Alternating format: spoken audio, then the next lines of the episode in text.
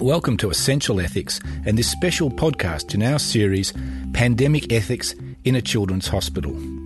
I'm your host, John Massie, Clinical Lead of the Children's Bioethics Centre here at the Royal Children's Hospital, Melbourne. Today we're exploring in more depth allocation of resources in the pandemic.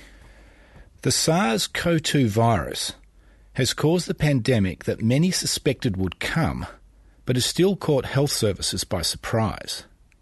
Medical resources are never infinite, even in wealthy countries with well established healthcare systems such as Australia.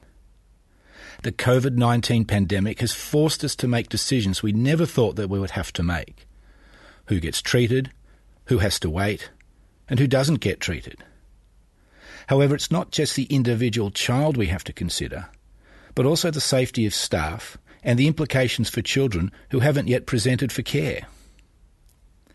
In usual times, children's hospitals are often shielded from the worst of resource rationing, as the care of children is preferenced, reflecting a normative community value of fostering the next generation and recognition of the special vulnerability of children. Even though it seems it's uncommon for children to be severely affected by the coronavirus, children and staff at children's hospitals have still been forced to offer different and often less good care to sick children. In this podcast, we explore some of the ethical issues around allocation of resources to children during the COVID 19 pandemic. To help us think through some of these issues, I'm joined by Professor Lynn Gillam, Academic Director of the Children's Bioethics Centre and Professor of Bioethics at the University of Melbourne School of Global and Population Health. Welcome, Lynn. Thanks, John. Lynn, the coronavirus pandemic has forced us to think differently about the way we deliver healthcare at the moment. Can you outline for us the guiding principles that we've developed? Mm. So you're right, John. It has forced us to think differently in a way, in the sense that we've had to pay more attention to the good of the whole community, whereas we're used to focusing on the good for individual patients. But it's important to be aware that this, is not a total change. We're not in totally different ethical circumstances, but our focus has changed more towards looking after the community as a whole rather than acting on each individual patient's best interests in, uh, and according to their wishes or the wishes of their parents. Lynn, but it's broader than that, isn't it? Because we're used to looking after the child, as you say, in, in, in preference to having to always think about the whole community. We think about the child usually in, in the context of their family. But the other dimension here is we have to think about the staff. And we don't normally think a great deal about the staff as to we deliver mm. care. Mm. So, again, I, focus is much more on staff and staff well-being than we're used to. Although, if we step back and think about it, uh, protecting staff from risk of harm and protecting both the physical and uh, mental well-being of staff is always important. But the level of risk, I guess, or the level of threat to staff is much higher than usually, so we have much more focus on it. And there's been a lot in the literature uh, about the risk to staff. And I think to some extent uh, we've been shielded from that again in children's hospitals uh, because there haven't been a lot of admissions around the world of sick children with COVID uh, virus. Lynn, one of the joys of clinical ethics is that we don't operate in theory land. But we get into the messy sandpit of real world medical dilemmas. And I thought we should just test the principles that you've outlined with a case. And just as a note, I'd like to remind our listeners, as we often do with cases, it's not a specific person, but a real issue that we've had to grapple with. So, Lynn, I'll, I'll present this example to you. And we want to think about how we should respond to this situation of a child with a neuromuscular weakness that is advancing, meaning getting worse, child getting weaker steadily. And he has moderately severe scoliosis that would normally be treated by corrective surgery. The surgery requires the child to be intubated in the operating theatre, and this is a high risk aerosolization procedure. To spend about six hours in the operating theatre with multiple medical, nursing, and support staff all of whom need PPE, and then be nursed in the intensive care post operatively from anywhere between two or three days and maybe three weeks, taking up a bed, which might be needed by COVID 19 patients, and all the staff through that time using PPE. It's likely the child will need non invasive ventilation post operatively, which is another high risk aerosolisation treatment, with periods of intense airway clearance, also high risk aerosolisation. However, if the surgery is delayed by, say, six months, the scoliosis will advance, which will decrease the lung function of the child, which is not restored by doing the scoliosis surgery. The scoliosis surgery will prevent further deterioration and will have other benefits such as nursing and positioning in, in wheelchair, but not increase the lung function. And over that time, the neuromuscular condition will get worse, which increases the risk of doing the procedure. And I guess at the same time, in six months, the waiting list will extend with other children needing similar surgeries. So, Lynn, this is a, a case where somebody needs something done. It can clearly wait till tomorrow, the next day, or next week. But perhaps it's going to be longer than that six weeks. And it's going to take a lot of resource. And some of that resource is very specific to the needs of other patients who may have COVID 19. Mm.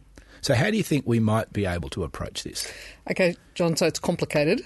And let's spend some time unpacking it. So, the first thing I need to get clear in my mind is what benefit will this child get out of this scoliosis surgery? So, what are we hoping to achieve? So you're starting to approach this from beneficence for the individual the moment. Yes, and the reason I'm doing that is I want to start on familiar territory, and the, the key question to begin with is always what's in it for this child, how will it help this child, and then we'll start to bring in the other considerations. So the benefit to this child is that the scoliosis surgery will stop any further deterioration of lung function. So as the spine curves over, it squashes the lung, that reduces lung capacity which in this condition is likely to be reduced simply through weakness, but this is an additional reduction in lung capacity. Surgery can't improve that lung function, but can stop it getting worse, and that can buy a number of years of additional life for that patient. Also, the surgery is undertaken for the child's comfort. So, often with scoliosis, there's back pain, there's difficulty sitting and being nursed, particularly in upright position of the chair, which is really the functional position for the child. So that will improve after the post op period immediately the quality of life of that child and also in some ways of the family who have to nurse that child. Mm. So the picture I've got, John, is a child in a wheelchair who's bent over. After this surgery, he would be able to sit up straighter. Yep. Is that right? Uh, breathe better. If yep. he breathes better, he feels better. He feel he has a bit more energy. Is that right? Um, possibly but not necessarily a lot in the breathing. The breathing becomes more about slowing deterioration. Right. So okay. he's still deteriorating his breathing because of his underlying condition. Yep. But that will happen more slowly now. Yep. Okay. So it's, it's slowed down the progression, giving him more time when he's still able to do yep. some Buying things. Years of life. And helps him to sit up straighter yep. so that anything he can do he's more able yeah and his do. interactions with the world are much yep. more natural sitting up Yep. And so this is a standard procedure to do for children. Absolutely. In this situation. Yep. Okay, so now if we bring in the context of COVID 19 and think about what's changed, as you said, this is an elective surgery in the sense that it's not crucial to do tomorrow, it can be put off. On the other hand, in common with many elective surgeries, putting it off comes at a cost to the individual patient. Uh, so this patient doesn't get the improvement that he could get. Now uh, he waits six, maybe 12 months because, as you point out, the waiting list will continue to accumulate patients, so the wait could be quite long. Uh, so he loses out, and our the thing we have to balance, and remember, ethics is always about balancing competing considerations, and that's why it's complicated. It's never um, straightforward, black and white, yes and no. So we're balancing uh, the loss that he will have through delay in surgery with a couple of things, I guess. The use of theatre resources at a time when we're trying to conserve theatre resources. the loss of uh, or the use of an ICU bed at a time when we're trying to keep those open in case we have uh, patients with COVID 19 or, I guess, with other conditions that we really need to keep those resources for. Um, and then sitting in the background is the personal protective equipment, um, which is another limited resource that we're trying to conserve. So we're really trying to trade those two things off. So then I have some questions for you. One of them is about um, trying to understand where this where this particular surgery fits in that spectrum of all of the other elective surgeries that are currently being uh, delayed. So different surgeries take different amount of time. They produce a different benefit or gain to the patient. Um, and maybe some of them require more or less personal protective equipment. So, can you give me a bit more to work with on that?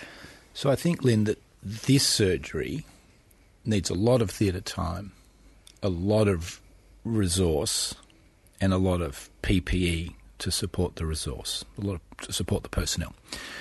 You could trade this person's surgery against people who need something done won't need intubation, so it's it, it's less aerosolizing. There'll be less people needed in the operating theatre, so they would use less PPE and would be safer for the staff. Uh, and but who may not get such a great benefit, who could wait. Mm-hmm. So you know maybe they're in some pain, need a joint realigned, um, keeping it orthopedic or esophagus looked at or something along those lines. So they're going to manage. They'd prefer not to wait six months, but at six months, they're probably the same in terms of medical state. But you could certainly get through the theatres uh, a greater number of people. Some of those wouldn't need intensive care some of them, it would be clearer if they did that it would be for a brief period because most of the time they stay 24 hours and they're out. Whereas this sort of case is known to be unpredictable and that sometimes somebody has a prolonged stay. Mm. And in the current setting, rather not start something that's going to end up in a prolonged mm. ICU stay. So. All right, so let's start by thinking about capacity to benefit, which would be the key way of um, in this situation of putting into practice the ethical principle of distributive justice that we should allocate the resources we've got fairly, and that means using a criterion which we can state and which is relevant to the situation. So, in terms of capacity to benefit, this child certainly has capacity to benefit. Um, but what you've pointed out is that a delay will reduce his capacity to benefit. So he'll get more out of it mm. now than in six Absolutely. months' time. Whereas for some other elective surgeries, there might not be that loss. Um, if the child waits for six months, maybe they're in discomfort or uh, they lose some mobility, but they'll be able to get back to where they would have been. Mm. Even if they wait six months, so there's a bit more at stake for this child, and I'm inclined to think that that uh, the loss of capacity to benefit if he waits for six months puts him up the priority list uh, when you're comparing him with someone else who could wait, perhaps be in discomfort, but still get the same gain from the surgery. So there's going to be multiple factors here, and they're all in the mix. So capacity to benefit is one of them. Then the other thing you're pointing to is the amount of uh, PPE, the personal protective equipment that's going to be used. So, in this sense, this is a longer, more complex surgery. If we're going to protect staff well, which we should do, um, that involves more use of PPE.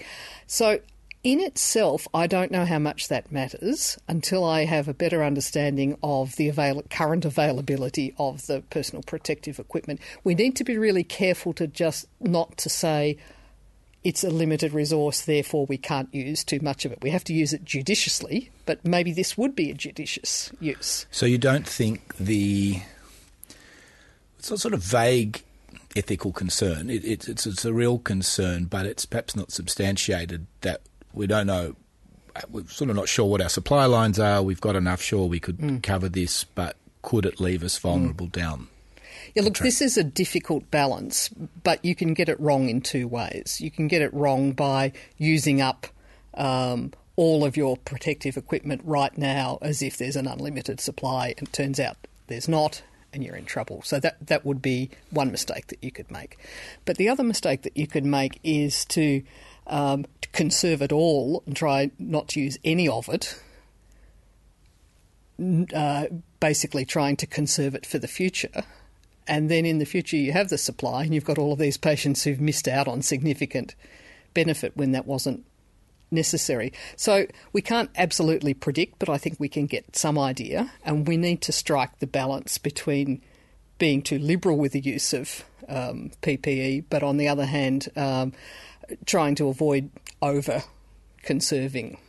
So it doesn't seem to me just because it's going to take a lot of PPE that that automatically says no, we shouldn't do this. So I, I sense, Lynn, you're, uh, you're possibly leaning a little bit towards the now because we can do good now and the capacity to benefit is high in this child. Yes, and it's obviously very situation specific. So I'm thinking about what is the situation today and what are we seeing in terms of patients who are coming into the hospital? What's the current pressure on PPE? What's the current pressure on ICU? And my understanding of that is that currently it's quite low. We don't have a high case caseload of patients in intensive care. Um, we could I could check in with you on how the PPE supply is going. I don't know if you're able to shed light on that, but in order to make a decision, that's something we would need to know. So that would take you know a bit of sort of hospital teamwork to look at those considerations, mm. and I think you know one of the ethical things that might be done is that uh, it's not a decision of one or two people, but there's actually that puts us in the hands of a number of people to try and make a, a fair and balanced decision. Uh, yes, John, that's very important because remember this question about fair allocation of resources is always a comparative question. So we can't answer it properly just by thinking about this one individual child. We need to know what's who are the other children out there for whom this resource could be used. Now, obviously, we can't name them all individually because some might turn up tomorrow and we don't know who they are yet. But we can get some sense of the overall picture and where this child fits in that overall picture. So we need to compare. Lynn, one of the things I'd like to, to, to think about though is that we're just even talking about um, offering less, perhaps offering less good care.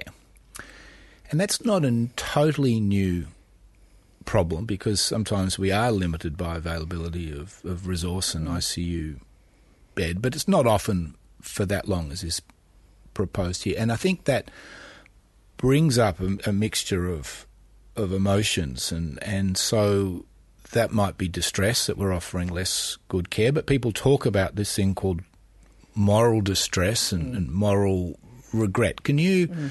sort of untangle those a little bit mm, for sure. us? So if we start with the the um, the feeling that we're offering suboptimal care that's not as good as it could be and as we would like it to be and would normally do. So that's an uncomfortable feeling and I guess it's important to have that uncomfortable feeling because that's the reality of the ethical balancing that you're doing when you've got limited resources and you have to prioritise. So um, it's really important not to step away from that, to acknowledge that that's what's happening and it does make us uncomfortable. And actually, it's good that it makes us uncomfortable. This is where the moral regret comes in, because a decision to um, delay a surgery which um, means that an individual patient gets less benefit, doesn't do as well as they could otherwise have done, is a moral loss. And so moral regret is absolutely appropriate. It is, however, important to be clear that moral regret at that loss is not the same as moral distress in the sense of feeling that um, I've been caught up in something that's wrong. So it, it's not wrong to make resource allocation decisions. They, in fact, need to be made. Um, and it's not wrong for an individual patient to have somewhat suboptimal care if there's a good justification for it. So that feeling of moral regret, I wish it didn't have to be like this, we've lost something for, the, for that patient, that's morally good feeling which we should hang on to, it tells us we care about people. Um, a sense of moral distress that this is all terribly wrong and it should never have happened and we're doing the wrong thing is not appropriate in these circumstances because we're not doing the wrong thing. We have to make these decisions. Our job is to make them well. Uh, so the only thing I guess that would be an appropriate reason for moral distress would be a feeling that this decision was made badly. Um, and it badly might mean on the basis of the wrong criteria or using incorrect information or perhaps biased in some way. So, in in relation to this particular patient, this patient has a disability, um, and I guess there could be concern that um, deciding to delay his surgeries in some ways, uh, giving him less priority because he has a disability. And that should make us feel really morally uncomfortable. The way I've been discussing it, I've been talking about capacity to benefit, but I have not been talking about disability at all. Um, but I can see that from the outside, you could look at this decision and say, if we decided not to, um, if we decided, sorry, to delay his surgery, we could look at it and say, oh, that's because he's got a disability, and other children who don't have disabilities, they're still getting their elective surgery. My understanding of the way we're thinking about it is that the disability itself is not the issue. It's about how much benefit we can get. And I've, in fact, been pushing the idea that this child could benefit quite a lot. Um, and perhaps more than other children who don't have disabilities, because it's about the improvement in his quality of life in his context. It's not comparing in relation to other children. He can get a lot of improvement. Other children with no disability, maybe they can't get as much improvement. I, I think that's it's a very important thing, and I sense that there are people uh, who have children with disabilities who are concerned from what they've heard happening overseas um, and rationing of resources and, and, and ventilators, particularly, as, as dominated thoughts, who, who might be concerned. So I guess that almost brings us back to where we started, wasn't it? Is is that having a set of criteria that is developed as a group with stakeholders uh, at the hospital, mm. uh, and and a process that's transparent and a policy that's transparent. And in a sense, the heavy lifting of the ethical work is done by something else. It's not disability versus non-disability, mm. but as you've highlighted, by capacity uh, to benefit. Lynn, um, just go back to moral distress. If somebody mm. was feeling moral distress mm. over this, and mm. uh, what what could they do? Yeah.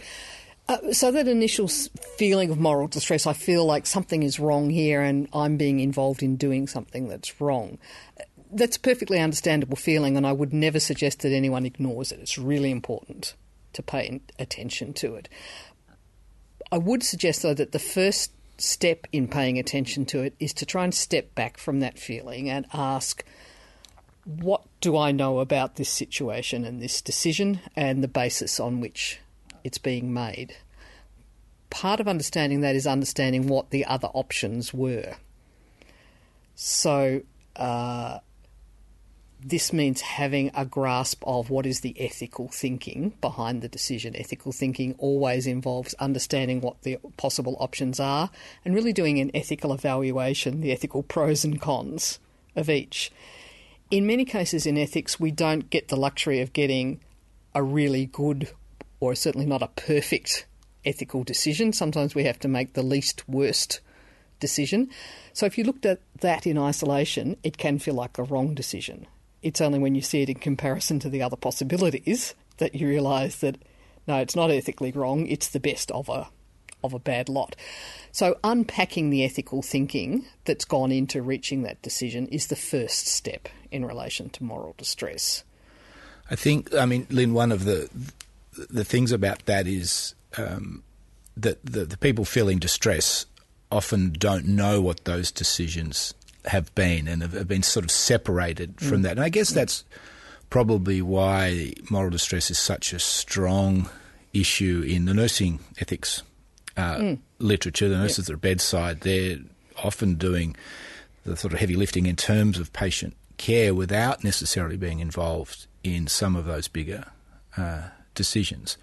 But but sometimes uh, and often they're they're right there and they know what those decisions are and still feel distress. So, what's our mechanism uh, for them or for medical staff when they're feeling that distress to, to help sure. work through that? So, if I can go back to your first point, John, um, about the way in which people or uh, healthcare staff working in a big institution often are not privy to the decision making that's that's happened and they're there on the front line carrying it out. That's, um, I think, a really unfortunate feature of uh, healthcare systems. We have healthcare systems that are large and hierarchical because it, in general, works really well for the patient, uh, but this is an unfortunate side effect. Uh, that means that communication and involving people in decision making as much as possible is really important. Now, not everyone can be there uh, at the time that key decisions are made, but there should be a way of communicating those key decisions, which is not just here's the decision, but here here's the reasoning behind this. That takes a bit more time, maybe it requires a bit more careful documentation, but it would save a lot of moral distress, I think. Now, to the second part of your question, when moral distress is there, important to talk about it. So, our clinical ethics service does uh, offer a forum for anyone, any staff member, to put their hand up and say, I'm concerned about this decision. Could you please organise a discussion where we can talk it through? And that's our clinical ethics response group that, that we call it here at, at RCH. So I think that's a reminder. And a lot of institutions now have such a, a group, some uh, well formed, some less there, but less less obvious, but they're there. And I think that's a good forum. And anybody can put up their hand and anybody can approach us. Lynn, I'd like now. I've got my I've got my can opener out, and and and I'm carefully opening what I think is uh, Pandora's box of worms. We'll have to worry later about whether there were worms in Pandora's box. Yeah, well, there is. I nothing, see where you're going. I think there's nothing as good as a mixed metaphor. Um, so Here's a Pandora's box of worms for you. What do we tell the patient and their parents about why we're delaying surgery, or obviously that frames it in this case, but you know, in any mm. care that for that individual is less than perfect, yep. or might even be not even good enough, really, mm. in the circumstances, because mm. I guess the individual and the family don't really care that much about the rest of the community in mm. most mm. settings when it comes to the mm. health care of their child. All right, so I'm thinking about all of those. Oh, you want to put the John. lid back on, don't you? No, I don't want to put the lid back on, but I'm just watching where all the worms are running, or whatever worms do, and I want to make sure I chase them all down. Okay, so let's start with what should we say to parents and separate that from what we should say to the child. Um, I think we owe parents honesty in this situation. Um, partly out of respect for them as um, you know thinking individuals who will know what's going on anyway and will pick up some of the vibe even if we're not um, upfront about it. So trying to cover up a change in care plan um, that's actually not so makes things not so good for their child should be disclosed. The reason should be disclosed um, and made clear. I'm very strong on the view that we should not expect parents, as you've suggested, to put the welfare of other children or people ahead of their own child's welfare. And so we shouldn't be looking for them to do that. Uh, but we're not actually asking them to make a choice or decision themselves. We're actually saying, because of the bigger picture, this is what we can now offer your child, and this is why it's this way. We're not asking them to say yes or no to that. But we absolutely owe them an explanation of what the change is and why, uh, and a reassurance, genuine reassurance, that we're doing everything we can to minimise uh, the impact on their child. And so, Lynn, are we sharing the, the, the policies and criteria and conditions that we've developed? I think we're certainly sharing, if not a whole list of that on paper, we're sharing that there is a process which has criteria. In this situation, I would be very clear with parents that it's not based on disability or your son's diagnosis or anything like that. We're looking at each child or each type of surgery and saying, what benefit would this child get from this? How much does it help them? And we're trying to prioritise the surgeries that will get the most help uh, for the for the child, whilst at the same time um, managing the amount of theatre time and the amount of protective equipment we've got for staff. So I would explain those criteria in those sort of terms.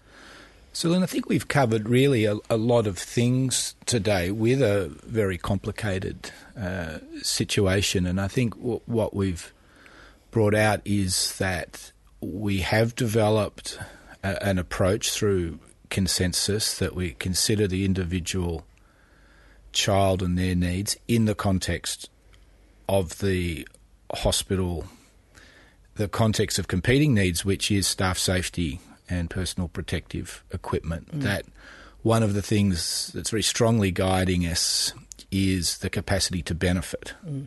uh, the child, and that allows us to to leave considerations of disability behind. We hope. Certainly, in terms of disability per se. So our under, what we do need to unpack is what is it to benefit. Uh, and I guess as we've thought more and more about these decisions, we've become clearer that benefit is not just saving your life, benefit is improving your life. Uh, and benefit is improving a life not just in terms of physical things, but also, um, for example, ability to participate in activities, to participate in family life. Uh, so it's not simply a matter of returning you to kind of normal function, and it's very much seeing each individual child's uh, capacity to benefit in terms of what their life is at the moment and what their life could be in the future. So even the idea of benefit is really complicated and not unidimensional. Yeah, thanks. I think that that's always that element too, and of course, critics can always look at the subjective uh, nature of those considerations. Um, Lynn, I think you know, the other thing that we've learned today, I think, is just to try and tease out distress, moral distress, and moral regret, and that it's good in a way to have some moral regret, or at least to acknowledge that, because it means you're thinking about um, the situation uh, and perhaps uh, the obligation then becomes to try and change the situation where possible. It's, it's, harder with COVID, but there are other resource situations where that might be your obligation. Mm. Uh, to soon as you recognise moral regret, and you've said this is not ethically optimal, would be better if it could be different, then it does challenge us to think, well, could it be different? Uh, and maybe to not accept limitations that are, only seem to be there. So we've always got to work harder at the thinking, I think. Yeah, well, I think work harder at the thinking and accept the, the obligations that that then puts on you to to try and do better. I mean, that's the wonderful challenge of ethics, isn't mm. it? Um, the other thing that we've, we've covered, which has been fantastic, is moral distress and the mechanisms of trying to think through that and the service that the Children's Bioethics Centre uh, can provide. And and I think what's always a, a telling reminder because it's so easy to get tripped up with truth telling because we don't necessarily want to hurt people and we want to be clear, but we need to be clear about what we're doing and the rationale, and, and sometimes we might have to wear some emotion as we do that. But honesty, obviously, is, is, is very, very important uh, in these times, uh, in all times, but being clear about what we're doing and why we're doing it. Mm. I, I think paying people the respect of being honest with them, whilst it might be emotionally challenging at the time, quite possibly saves you a lot of emotional angst and potentially conflict down the track. Well, I'm going to pay you um, the respect by saying how much fun it's been doing another podcast with you. Uh, thanks, Lynn. Thank you, John. Good talking to you. And uh, if you've, uh, everyone else listening, have enjoyed this podcast, uh, please give us a rating on your podcast uh, app. This podcast was brought to you through the generous donations of the Friends of the Children's Bioethics Centre Auxiliary. Podcast was produced by the creative studios of the Royal Children's Hospital. To find out more about the activities of the Children's Bioethics Centre, including our annual conference, which will go ahead this year as an online forum, and it's going to be ethical reflections of coronavirus pandemic. Visit us on our website rch.org.au forward slash bioethics. Essential ethics, be inspired.